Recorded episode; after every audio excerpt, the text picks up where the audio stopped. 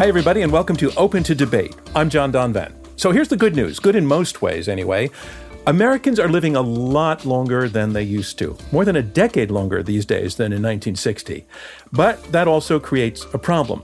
Social Security, the safety net program designed to help seniors survive financially once they stop working, once they retire.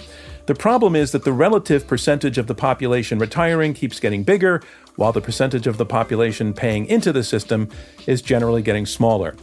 Solid and somber predictions say that we are 8 to 10 years away from the Social Security trust funds running out. Now, the system faced a similar crisis 40 years ago, and one of the fixes used then was a gradual raise in the retirement age from 65 back then to 67 today. Should that be tried now? It's got some history behind it, but it's also facing some strong pushback. Listen to this for a taste of how much pushback there can be. This is France, where a move to raise the retirement age led to massive protests and strikes earlier this year.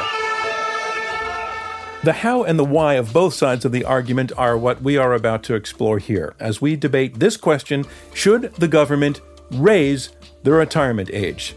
So let's meet our debaters, arguing that the answer to that question is yes. Senior Vice President and Senior Policy Director for the Committee for a Responsible Federal Budget, Marc Goldwein. Mark, thanks so much for joining us at Open to Debate. I'm so glad to be here. And answering no to the question should the government raise the retirement age, Irene and Bernard L. Schwartz, Professor of Economics and Policy Analysis at the New School, Teresa Ghilarducci. Welcome, Teresa, to Open to Debate. Thanks very much. So, just before we start, I would love to get a sense from both of you about why you care about this, why you said yes to a debate on this topic. So I'll go to you first, Mark. What, what are the stakes for you in this argument? What do you want to take on in this topic with us? Well, look, I, am a Social Security nerd. I've been interested in this topic since uh, college. I've continued to focus on this issue through my whole career. So I'm just so glad to get the opportunity to uh, to chat with all of you about it. Teresa, this is your turn. Same question to you. You, you said yes to debate on the topic, so you obviously have some stakes in this. What are they? Yeah, um, like Mark, I've been a Social Security nerd ever since school as well, and was asked to testify in Congress um, when Reagan cut Social Security. But the stake in this is not just intellectual. The stake is also very personal. I live mostly with my grandmother and mostly on government programs, so in my head, I had to care about fiscal responsibility and care about economic fixes because I'm an economist. And in my heart, I was also quite concerned about my grandmother and my mother's um, financial future as low wage and low income people. All right, Teresa, thank you very much. You're now going to argue with one another about, and Mark, you're up first. We want each of you to explain your position on the question should the government raise the retirement age? You're up first, Mark. Your answer is yes. Tell us why. Uh, so I think raising the Social Security retirement age is one of the smartest things we can do to strengthen that program. I think that for fiscal reasons, for economic reasons, and for social welfare reasons. Fiscally, the Social Security Trust Fund is only 10 years from insolvency. That means a young retiree today will be 72 years old when the program has to cut their benefits across the board by 23%. That's what happens if we don't do anything to solve it. Now, personally, I would address this mainly from high earners. We need to do the equivalent of either raising taxes by a third, cutting benefits by a quarter, or some combination. I would do this mainly by increasing the taxes paid and adjusting the benefits received for high earners. But raising the Social Security reform age can and should be a part of this solution. Uh, just indexing it to longevity would close a fifth to two fifths of the gap. Secondly, there's an important economic imperative. Historically, the US has grown about 3% year over year. We'll be lucky over the next quarter century if we're able to grow 2% year over year. We're headed towards more like 1.5%. And the key reason for the slow growth is the aging of the population. Our labor force is no longer growing. We are no longer building more savers that are becoming more investors, and our productivity is suffering.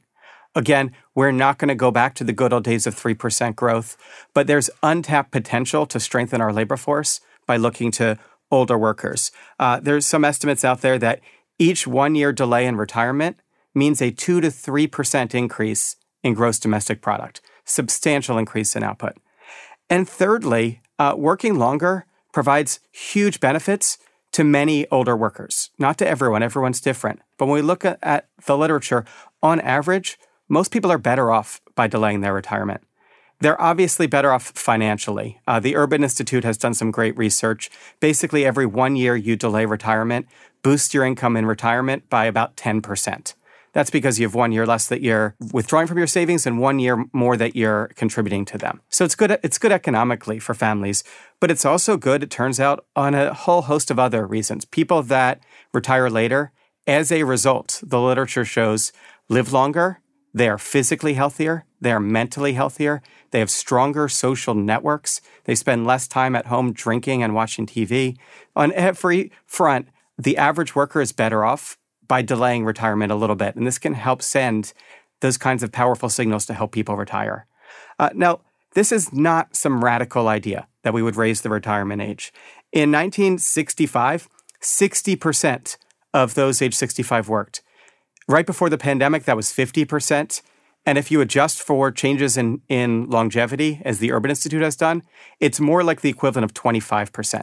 So what we've seen is that even as people are living longer, even as they're healthier overall, even as jobs have become less physically intensive, people have been retiring earlier, not later. And I'm not suggesting we turn that over overnight. But for example, a plan that uh, Teresa, my debate opponent, supported from the Bipartisan Policy Center would raise the age by two years over a 50 year period.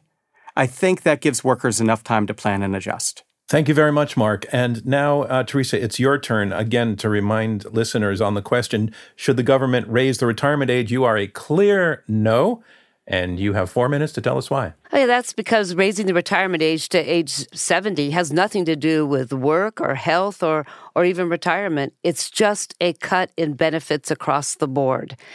Raising the retirement age, as um, Mark proposes, would cut benefits for everybody by 13 to 50%. That means the average monthly Social Security benefit, which is only now $1,800 per month, would fall to under poverty levels at 1500 way under. So there are five main reasons we should not cut Social Security Security benefits by raising the retirement age. It's a very bad idea, a very bad way to handle the coming deficit. First, there are plenty of non regressive, growth promoting ways to raise money to pay full Social Security benefits. We could roll back the Trump tax cuts for the wealthy, and we could lift the tax cap on high earners. Um, second, raising the retirement age and cutting benefits to force financially strapped elders to look for work because employers sometime in the future might have to improve pay and working conditions for everybody else under 65 is not good policy. And third, thinking that when we raise the retirement age and cut benefits, people will just merely decide to work a little bit longer and claim a higher Social Security benefit later is just wrong thinking. It's not the way that older workers are acting right now. Increasingly, older workers are claiming their drastically reduced early Social Security benefits in order to supplement their low wages. Um, by age 67, 90% of low wage workers, uh, they're working, they're age 67, they've already collected their reduced Social Security benefits. So cutting it more would just mean that their lifetime incomes will be a lot lower. You know, and working longer isn't just so easy. You know, you can't just decide to work another couple of years. We can't even fully employ workers under 62. Only about half of Americans are continuously employed between ages 51 and 61. And fourth, that believing that raising the retirement retirement age and forcing people to work longer is good for people flies in the face of the latest and the best research. Voluntary retirement for most people enhances their health and well being. Working longer for most people, especially for the middle class and below, hastens morbidity and death, brings on depression, and can prolong pain the pain that comes from a lifelong career in working in jobs where you don't control the pace and content of the physical and mental stresses of those jobs. So I think Mark is confusing voluntary retirement with involuntary retirement. A lot of researchers do. And longevity indexing is presuming that everybody is living um, longer, but not everybody is living longer. Most of the longevity gains have gone to the top half. So why are we even talking about cutting benefits by raising the retirement age? Well, there are political forces in Washington, like the committee, that are dedicated to convincing the media that the deficit is the most urgent issue and spending cuts is the only way we can reduce the benefit. Fortunately, there are long-standing reasonable proposals in Congress already vetted by the Social Security Administration to close the funding gap without cutting benefits. And fortunately, 65% of likely voters, including 59% of Republican voters, opposes raising the retirement age. Cuts aren't necessary. There are plenty of ways to pay for Social Security. Cuts by raising the, social, the retirement age will not improve jobs or increase employment. The cuts will just make our already very high elderly poverty rates much higher, and it would hasten the downward mobility of older workers who are already predicted to be poor and near poor in retirement. Thank you very much, Teresa, and thank you, Mark. So, I, in, in the spirit of open to debate, where we consider part of the process is to be listening, I've been listening to both of you, and I would like to share with you what I think I've heard you both make as your argument. Neither of you disputes, and I think you agree that something needs to be done just because of the economics of the situation. As Mark, you pointed out that the the system is ten years away from reaching its limit. There are several solutions, but you're making the case that uh, raising the retirement age can and should be part of the solution. Your argument goes not only to the financial side of it, but also to a kind of social side. There is untapped potential in older workers, that having those workers remain in the economy would be good for the economy. You're saying that it would enhance growth. You're also saying that it would be good for them kind of holistically, that for some of them, they're uh, likely to live longer and be healthier and have better outcomes in terms of things like depression and a sense of participation in society. And Mark, I want to ask you, did I hear what you, your argument correctly? Yep, that pretty much sums it up. Okay, I just want to be clear on that. Now, to the no side, Teresa, you're making the argument that cuts are not necessary because there are other ways. Um, you talked about potentially some of the other ways, but the focus of your argument was on what's wrong with raising the retirement age. You point out that there's some inequity in who can actually potentially benefit from working longer. That for the most part, there's a negative impact on people who uh, who may not be healthy enough to work, who are doing so in an involuntary way. Uh, you say that it can lead to things like the opposite, depression and early death and health problems. So I want to ask you as well, Teresa, have I captured the gist of your argument so that we can move forward and discuss in more detail? Yes. Thank you, Teresa, and thank you, Mark. We're going to get into that conversation when we return.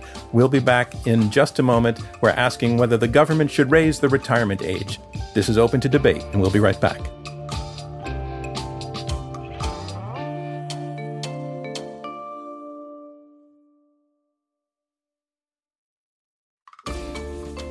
Welcome back to Open to Debate. We are debating this question Should the government raise the retirement age? We have heard opening statements from Marc Goldwein and Teresa Ghilarducci. And um, what, what I want to get to right away uh, to you, Mark, is Teresa's point that there's a very big difference between the glories of voluntary retirement with a little bit of a stipend, maybe for some people, a lot of a stipend, depending on their needs, that comes from Social Security, and those who don't really want to be working in the workforce? Uh, well, so f- first of all, I-, I thought we were going to have a policy debate, but Teresa seems to want to jump right into ad hominem attacks. So I think it's important to set the record straight.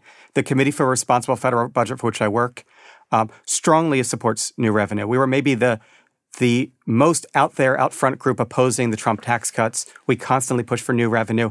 In my opening, I talked about raising the tax max or other ways to bring revenue into Social Security. So this is just false and not not at all what I'm or my organization's talking about. There's not some like special interest of people, at least not people that I work of, that just want to make uh, seniors eat cat food or whatever the accusation is. Um, here's the reality Social Security faces a substantial gap between what it spends and what it brings in in revenue and the rest of the government also is underfunded. Um, we're going to have to address that gap through some combination of, of approaches, of which I think raising the age should be part of that mix. As we look at seniors that are entering retirement, um, what we see is that for the most part, they are doing okay. Uh, seniors five years after uh, retirement are making about the same income as before their retirement. There is a group of seniors um, that I'm very, and near seniors that I'm very worried about that the program leaves behind. Uh, that's partially because we pay, you know, the wealthiest couples can get $100,000 in Social Security benefits right now. And yet, some people get benefit levels that are below poverty. And so, what we need to do is focus on changing the, the formula to protect the people that need protecting, not to provide more benefits and more years of work for everybody regardless of need. You made a point, and I'd like to let Ter- Ter- Teresa respond to what you just said. Yeah, oh, sure, Mark. I'm, I'm sorry to have offended you. Um, your committee's brief on raising the retirement age of Social, uh, Social Security really talked about the deficit and solving it by cutting the benefits. So I have not seen um, all your full over. So I do apologize for that. Um, but um, John and Mark, raising the retirement age has nothing to do with bringing in older people into the workforce, has nothing to do with making their jobs better, nothing to do to raise the pay for home health care workers where most of them will be older women um, working in those jobs. There's nothing about improving their productivity or their health. It's just a cut in benefits. There's a hope that somehow the desperation, because they will have a 15% cut in benefits, will get them to work. But there's nothing about actually making that work productive, wholesome, high pay or even decently paid. So this is not a work program for the elderly or a productivity program for the country. It's just a cut in benefits. Um, let, me let me let me let yeah. uh, uh, Mark respond to that, please. Yeah, I mean, I think we should put this 15% cut in context. Uh, what Teresa's talking about is the full cut for a new retiree. Raising the retirement age is a form of across the board benefit cut that exempts people with disabilities and some widows. But that 15% is the reduction 75 years down the line, when according to the Social Security Administration, benefits adjusted for inflation will be almost three times as large as they are today.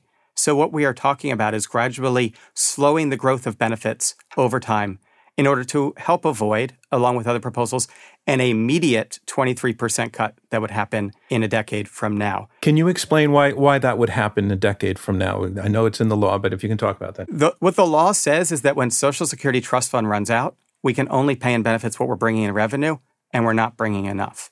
Uh, it's also important to note that while raising the normal retirement age does not force anybody to work longer, it does send a very powerful signal to people to avoid to retire when we look at the ages that people are, are retiring the most, it's the early age, it's the Medicare age, it's the normal age. People look at these for, for guidance on when to retire. And we've seen it as we raised the age from 65 to 67 that people delayed their retirement uh, in course up until the pandemic, of course. Um, we do agree um, on the numbers, and that's what's so good about the Social Security Administration really putting into account when they make their forecasts things like the dependency ratio, things like people getting older, things like people, um, you know, not. Um, you know, um, not having enough um, babies, you know, to uh, to keep the dependency ratios where they were. So all that has been built in, and we have 10 years um, to bring in more revenue for Social Security. The reason I am so adamant that this is not the time to cut Social Security benefits is because I see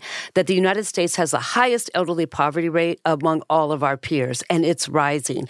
I also see that middle class um, workers who are approaching retirement age, because the 401k system never met its promise, will be poor or near poor when they reach retirement because Social Security, in terms of pre retirement income, has the lowest replacement rate than any other nation. So we already are on a platform of a very stingy system. Most people don't have any retirement accounts, and the Social Security benefits will not keep people out of poverty. So Mark, let me repeat what I think I hear Teresa saying is her main concern is that if these if if you know, let's say that the law were to change, let's say it moves to 69 or 70, so the people who are now required to find some other way to fund their lives, whether they're working or not working between the ages of 68 and 70, that they're kind of in a very, very bad situation because poverty levels are high, because they didn't save enough, because they don't have 401ks. And that uh, between now and 10 years from now, that also represents a crisis. Can you take that on? Yeah, I, just, I don't think that the data that Teresa's presented reflects reality. Uh, when we look at survey data, senior poverty looks high. By the way, still lower than any other group like um, like children. But when we look at actual tax data, as Mitchell and Bee has done, we know we've learned that we're overstating it pretty dramatically. Uh, the United States has the highest retirement income of any country in the OECD other than Luxembourg, and we never count Luxembourg. Um, even at sort of relative to lifetime income, we're in the top we're in the top 30% or so. Most seniors are doing okay. And to tell them that seniors 50 years from now would have to work two more years if they want to make up for all of their lost benefits. By the way, um, 75 years from now, when have to work three more years at a time that life expectancy is up four years, that benefits have tripled. Um, I don't think that's such of a uh, imposition relative to the 23% cut that they face today. Are you saying without that move in the um, retirement age, that the system is doomed between now and 10 years from now? No, the system isn't doomed. I'm, I'm an optimist. There are many solutions. Now, I'm going to give a positive plug. Uh, if you visit socialsecurityreformer.org um, on our website, you can develop your own plan that's any kind of mix of changes to the taxes and benefits. retirement age is not a vital component to Social Security solvency, but it makes the plan a lot smarter. And it's certainly better than an equivalent across the board benefit cut that does hit people with disabilities and that doesn't send these signals for people to work longer. Teresa? There are ways to raise benefits and actually raise revenue that solve the problem that I see coming to us. We have a tsunami of 55 to 61 year olds. I already told you that only half of them have been continuously employed for the last 10 years before they reach retirement age. They have not had the, the um, 401k buildup. They've been really hammered by the 2008 financial crisis. So that's my demographic. Those near retirees are going to hit um, age 62, 65 without the kind of platform that their parents and grandparents um, had. Um, uh, under so under the proposal so, I'm talking about, but, those retirees would, yeah. would have a retirement age that's somewhere between no later and a couple of months later because we're talking about a very gradual change. Yeah, have you seen the data on people who are forced out of the labor market way before they plan? You're talking as if people can actually look at a spreadsheet, sit at a kitchen table, and decide with their with their partner how long they're going to work. It turns out that layoffs, age discrimination, um, health of, um, effects come suddenly, and the needs of their spouse pushes 51% of people who are retired now to say, I retired a lot earlier than I planned. Mark, I'll join with you to improve the labor market for older workers. I'll go hand in hand with you to increase retirement benefits so that people can retire or work. I'll go hand in hand with you to fight age discrimination. But it is not smart policy to cut benefits, presuming people can work longer. You, you just made a point two sentences back that I'd like Mark to take on, where you talked about the numbers of people who, who can't get a good job, who have been pushed out of their job, who haven't saved the money, who don't have a kind of quick option to pick up a good job because they need to work a few years longer. Mark, that sounds like a real thing to me. Um, so I'd like you to address that critique of the idea of raising the retirement age. Yeah, it, it's a real thing in the sense that this happens to real people, right? And in that um, I, um, I'm with Teresa in doing more to improve work opportunities for older workers and strengthening the safety safety net. But it's it's not so much a real thing when we look macroeconomically in the current circumstance. What we see, if anything, um, is insufficient labor supply to meet the demand. Now that's that's different from when there's health issues, but there's not a situation here where there are a bunch of you know workers in their 60s making up a, a meaningful amount that are trying to get jobs, and there are a bunch of employers that just aren't hiring them. That is happening in individual cases, as it does at every age as it gets harder for people, but it's not happening everywhere. And the way we strengthen this is the same way that we address some of the other issues that Teresa has mentioned, which is that we need a much more progressive social security system. It doesn't make sense. The wealthiest couples retiring today will get $100,000, requiring next year, will get $100,000 a year of social security benefits. Fast forward, you know, 50 years from now, it's 250,000 or, or so in today's dollars. There's plenty of money for us to take just a little bit of that from the highest earners going forward um, and use it to strengthen benefits for the lowest earners. You both do seem to agree on the idea that people of higher means should be contributing more and receiving fewer benefits because they don't really need it. I don't think Teresa agrees on receiving fewer benefits.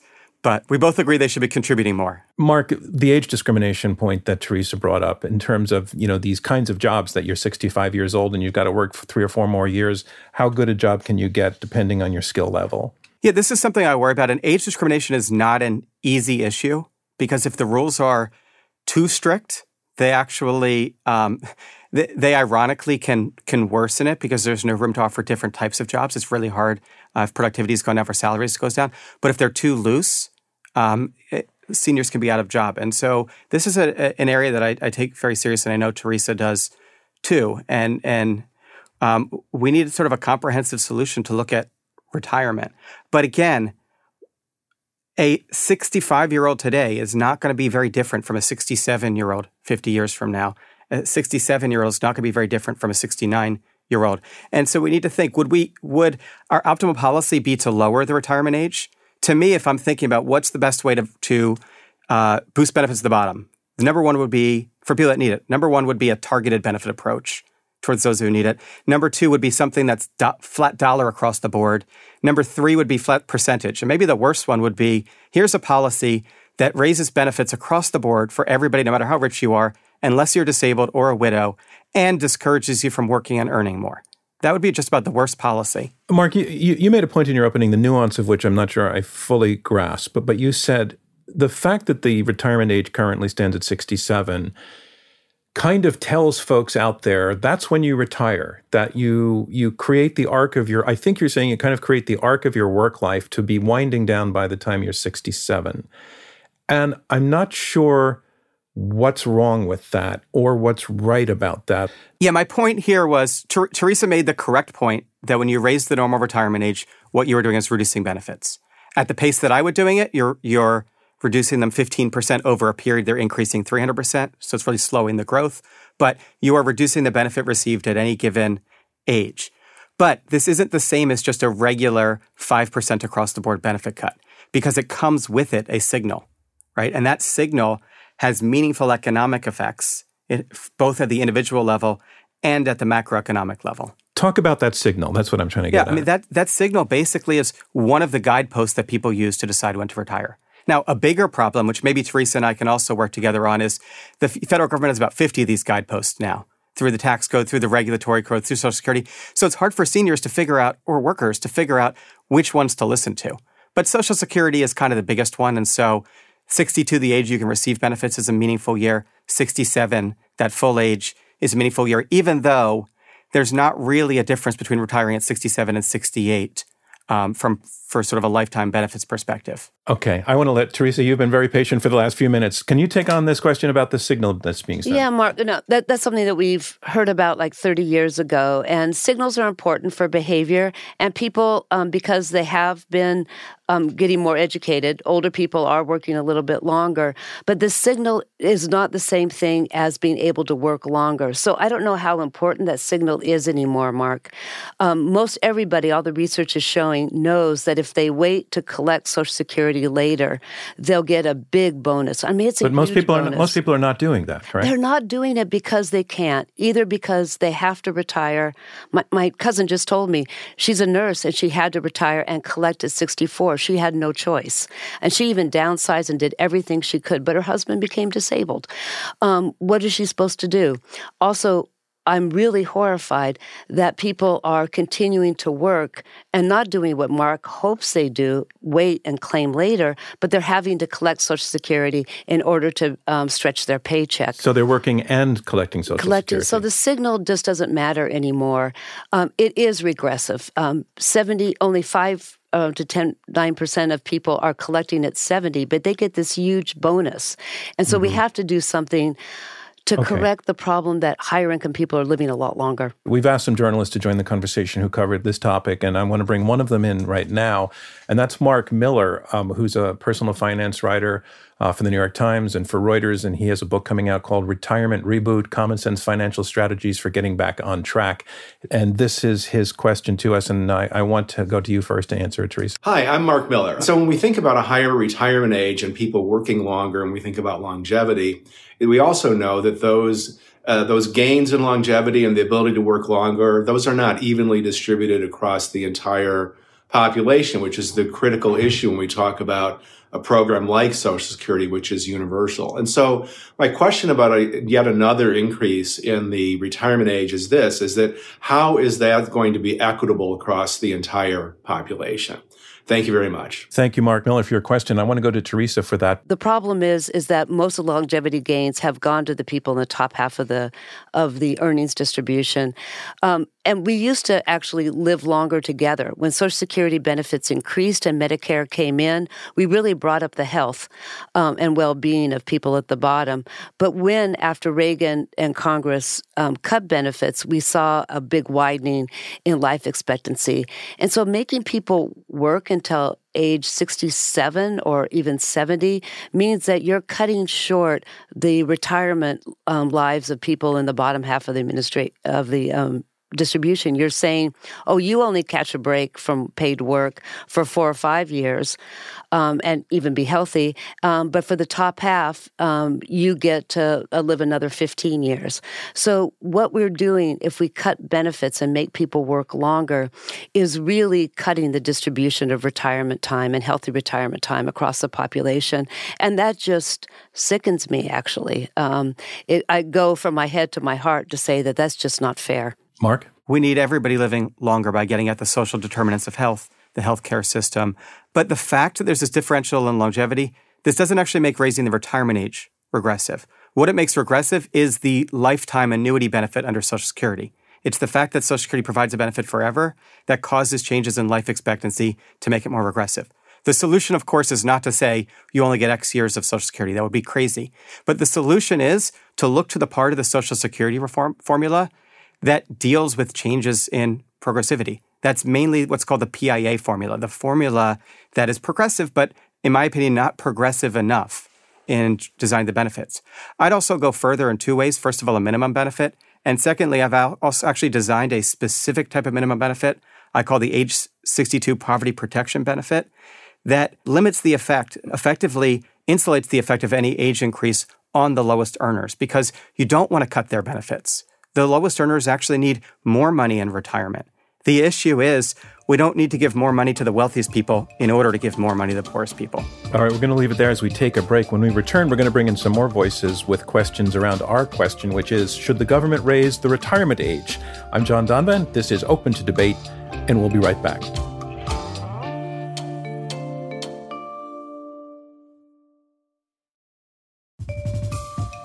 Welcome back to Open to Debate. I'm John Donvan. I am joined by Teresa Ghilarducci and Marc Goldwein, and we are debating this question Should the government raise the retirement age? There's a question I wanted to put each to each of you. We've been talking a lot throughout the debate about the impact on older workers. Why should younger workers listening to this debate care? What's at stake for them, if anything? Uh, Teresa, take that on first, please. Yes, um, Social Security is very much an intergenerational program. We just did some research to show how many adult workers are taking care of their elderly parents. And again, the, they're taking care of them in terms of time and, and money, and they're doing it because their Social Security benefits are already too low and they don't have um, other kinds of pensions. Um, if the Social Security benefits go even lower or don't increase, then that burden on um, mothers mothers and um, workers, mostly mothers, but sometimes fathers too, and sons, uh, will be even greater. So, Social Security is very important for the whole family. Also, over 4 million children um, get Social Security benefits, and there is a high rate of disability in this country where much younger um, people um, rely on Social Security um, as well. Marc? Yeah, so first and foremost, we need to save Social Security from insolvency for those that are on the program today. You know, my, my mother uh, is is going to I shouldn't say her age, but my mother is still going to be on the program um, for quite a few years after that 23% across the board benefit cut. But my child is going to be 18 when that cut happens. And under the current law, we have no way in place to make sure that those benefits are there for our, ourselves, for our kids, for our, our grandkids. I, I have another question related to the age issue. I wonder what the impact would be for younger workers if older workers are not moving on and vacating spots, uh, et cetera, like holding on to jobs. Is that a positive or a negative or not really an issue at all? If you could take that on first, Teresa. Yeah, I will. Uh, I think Marc and I will agree that in general, having more workers to an economy is a good thing. Uh, we're not going to disagree, but there are some occupations um, where older people um, do reach their peak, you know, before they're 67 they've reached their peak in their 50s, um, and hanging on to their jobs um, actually does block um, job opportunities for people who are more productive and and really need the work. And I'm thinking about my profession as a professor. Um, you know, we have these English professors. Um, I quoted one in one uh, in an article I wrote in, in, one of my books, who said, you know, I should be retiring from Yale. Um, I'm in my 70s, but I want to work a few more years to get a little extra money. In the meantime, he's graduating three or four PhDs in English. Um, who actually one of them came to try to get a PhD, another PhD PhD at the at the New School. So um, there are occupations where older people are hanging on to their jobs and are not leaving room for advancement. Yeah. So I, I think productivity in the uh, economics profession will benefit from Teresa working more years past retire past the normal retirement age, not less. Um, the truth is, we can we can look at isolated areas where productivity may go up or down. Older workers tend to be much more productive in some things because they have the experience behind them. Less productive in others because um, they're they're not always as adaptable to new technologies and because of physical differences. But overall, this is something I think called the lump of labor uh, fallacy. The idea, for example, we brought in a bunch of immigrants, that there wouldn't be enough jobs for Americans. I don't think that's true in general. It may be true in a specific moment in time if there if it happens too quickly or if there's a big disruption in the economy. But we actually see in this economy is our labor force has slowed so dramatically that having seniors work, you know, a few months longer, a month longer every two or three years, all that would do is slow the growth of slowing in our labor force. And I think that's something we could easily handle and the economy would benefit from it. A lump of labor is not a term that I've heard before. And I just want to take a very quick sidetrack. Is it, is it the fallacy that all workers are the same and there's just one big lump as opposed to differentiating their skills and sets and individual qualities and abilities? It, it's really the fallacy that like there's only a fixed number of jobs. As we bring more people, they're going to take those jobs and kick out the other people. It, it, it should have been called the lump of jobs fallacy. Yeah, um, yeah. Um, but it only refers to actually employment. It doesn't refer to um, the the pay and working conditions. I want to welcome Jessica Hall to Open to Debate. And Jessica is a retirement reporter for MarketWatch and has agreed to join the conversation and bring in some smart questions. So, Jessica, thanks so much for joining us and come on in with your question. What's the downside of a higher cap or no cap on Social Security taxes? So, Jessica, can you back up to tell people what the cap is? As it is, I think maybe maybe people are familiar with what it is, but it would be helpful for you to describe it. From what my understanding is that it's basically there's a, a cap on the Social Security earnings, and once you're above that point, you don't pay more into the system. You you max out of the system. And so I think you're asking the question for, for people who are higher income, if they're making $200,000, why not be taxing them on the $200,000 to support the system? So um, what, what about that question, Teresa? Um, I don't think there's uh, much downsides to raising the cap. It's about time, um, given that the growth of earnings have really uh, occurred over the cap. Um, and um, we have 506 um, people, 506 people who already pay their Social Security tax by the time they go to New Year's brunch. They get about $160,000 per day and they're done. But the person who serves them brunch um, or their maid has to pay the entire year.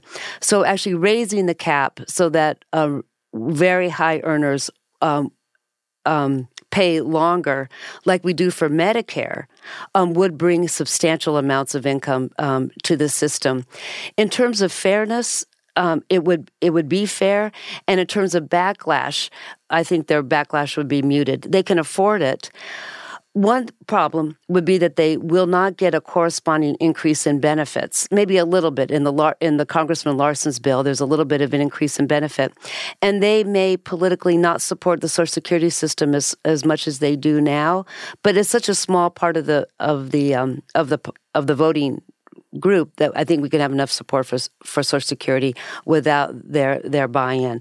So I'm in favor of the the four or five proposals in Congress to just lift the cap. What about you, Marc? I actually, I also support increasing the cap. I think it's a useful way to progressively bring income into the program.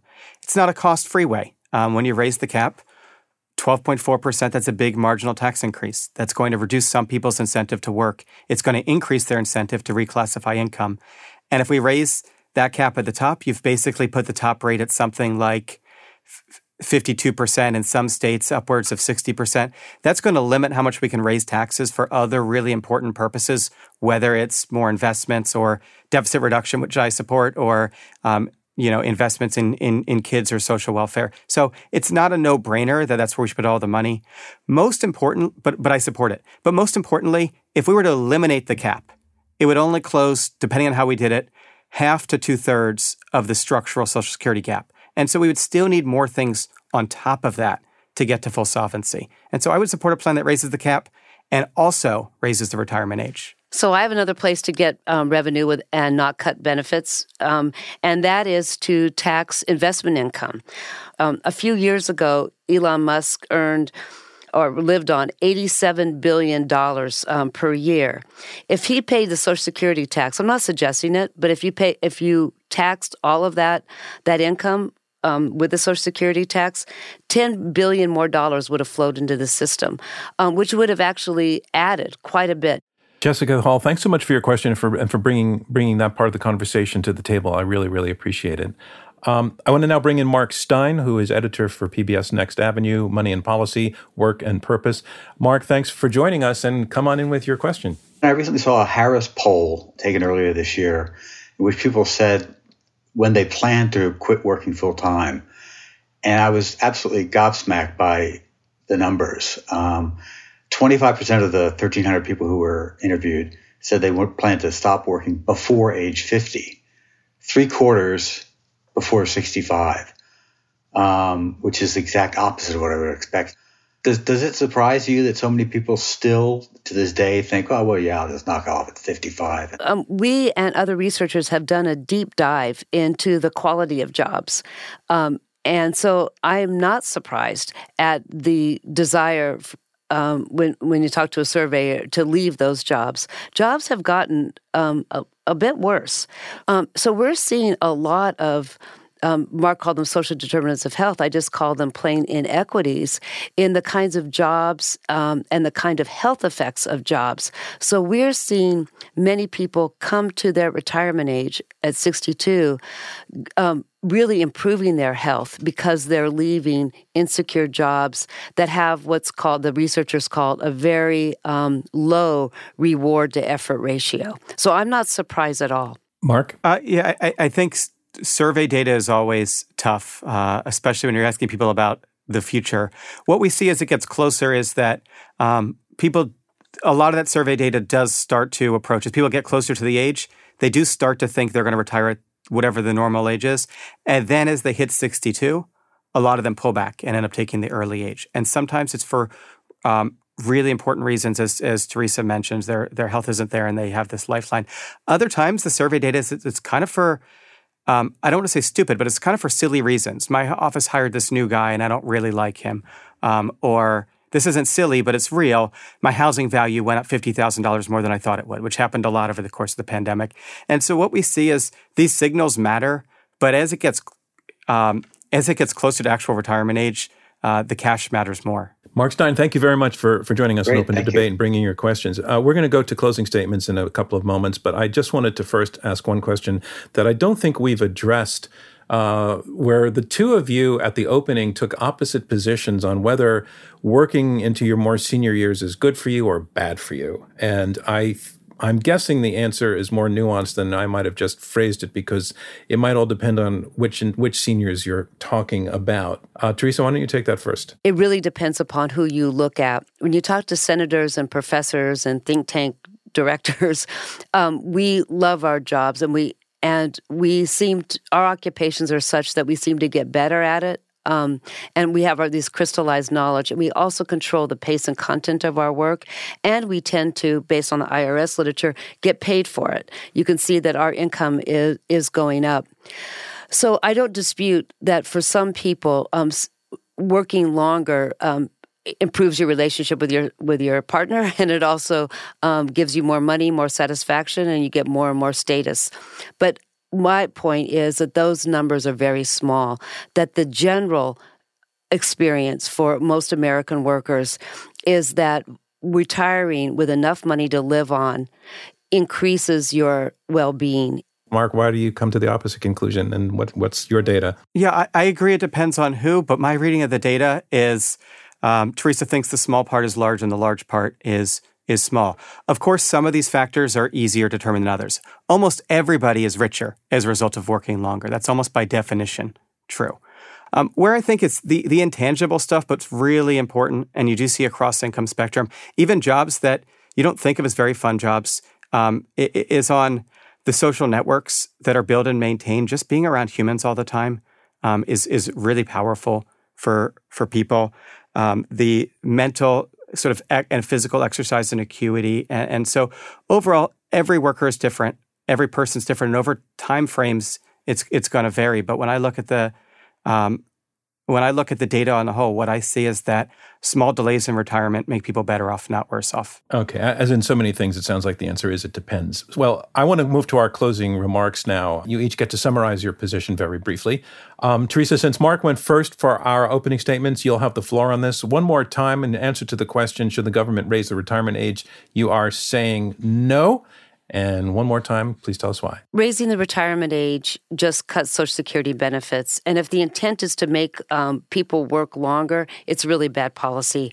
Working longer is a fantasy for most people, even if they plan to. Most everyone is out of the labor market by age 67, and most um, everybody's out of the labor market because um, they were pushed out. But we hear about some older workers.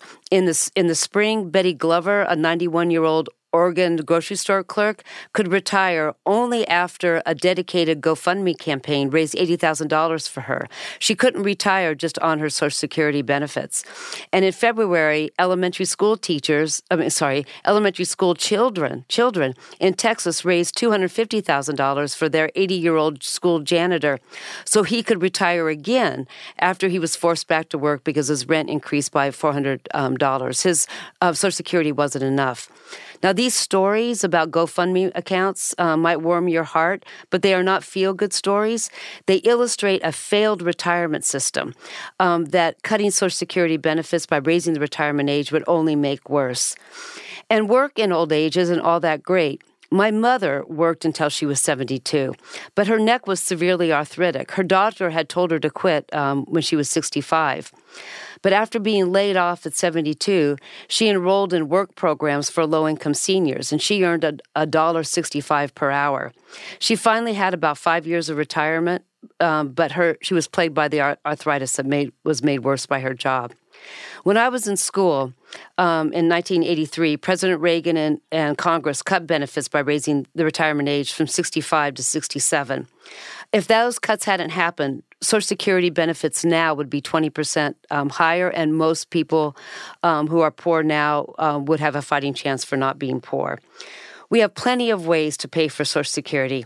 So, cutting Social Security benefits by raising the retirement age will just doom American workers to depend on random act of kindness or GoFundMe pensions. Um, they would have less choice and they would have worse jobs. And we can do better than that. Thank you, Teresa. Marc, you get the final say here. Your your final pass at telling us why your answer is yes, the government should raise the retirement age. For the last time, the floor is yours. Look, raising the retirement age will help us prevent a devastating insolvency in just 10 years. It will promote stronger economic growth. It will leave seniors wealthier, healthier, happier. Um, and we can do it in a way that is so gradual um, that it's barely felt and with new protections and enhancements for those at, at the bottom and the vulnerable that really need it. But we need to think way beyond raising the retirement age. We need to rethink retirement in this country. The current way retirement works for most people is you do the same thing your whole life. It's very binary. And then one day you just stop. That's not how all human beings are. That's not how most of us are. We need a flexible system that people can retire early and have financial security. Or they could do as my grandfather did and you know work till 82 um, because that's what they enjoy doing. We need a system that can incentivize the development and creation of other forms of partial retirement, phased retirement, encore careers um, that allows people the opportunities for mentoring, consulting, teaching, that gives people these other kinds of, of choices, um, you know, additional part time jobs. We need to mobilize volunteerism among seniors so that those that aren't getting those social benefits from work, from responsibility, from um, you know, from practice are getting it in other ways. And we need to support intergenerational caretaking because being a grandma or grandpa is a job too. Raising the retirement age isn't going to fix most of these problems, right? We need a bigger system for that. But it's a small, meaningful step that can start to get our signals right. And in the meantime, help us prevent what would be a devastating 23% across the board benefit cut just 10 years from now. And if you ask me, that's worth fighting for. Thank you very much, Marc. And that concludes our debate. And I want to thank our debaters, Teresa and Marc, for bringing your thoughtful disagreements to the table and doing so with mutual respect. And even when there was a brief flare up of acrimony, the way that you settled it and sorted it out amicably and with class. In short, I, I really want to thank you for the way you did this and for being, as we like to say here, open to debate. I also want to thank our reporters, Jessica Hall and Mark Stein and Mark Miller, for your contributions. And for all of you listening, I want to thank you for tuning into this episode of Open to Debate. As a nonprofit, our work to combat extreme polarization through civil and respectful debate is generously funded by listeners like you, and by the Rosenkranz Foundation, and by supporters of Open to Debate. Open to Debate is also made possible by a generous grant from the Laura and Gary Lauder Venture Philanthropy Fund. Robert Rosenkranz is our chairman, Clea Conner is CEO, Lia Matthow is our chief content officer. Julia Melfi is our senior producer. Marlette Sandoval is our editorial producer. Gabriella Mayer is our editorial and research manager. Gabrielle Iannicelli is our social media and digital platforms coordinator. Andrew Lipson is head of production. Max Fulton is our production coordinator. Damon Whittemore is our engineer. Raven Baker is our events and operations manager. Rachel Kemp is our chief of staff. Our theme music is by Alex Clement. And I'm your host, John Donvan. We'll see you next time.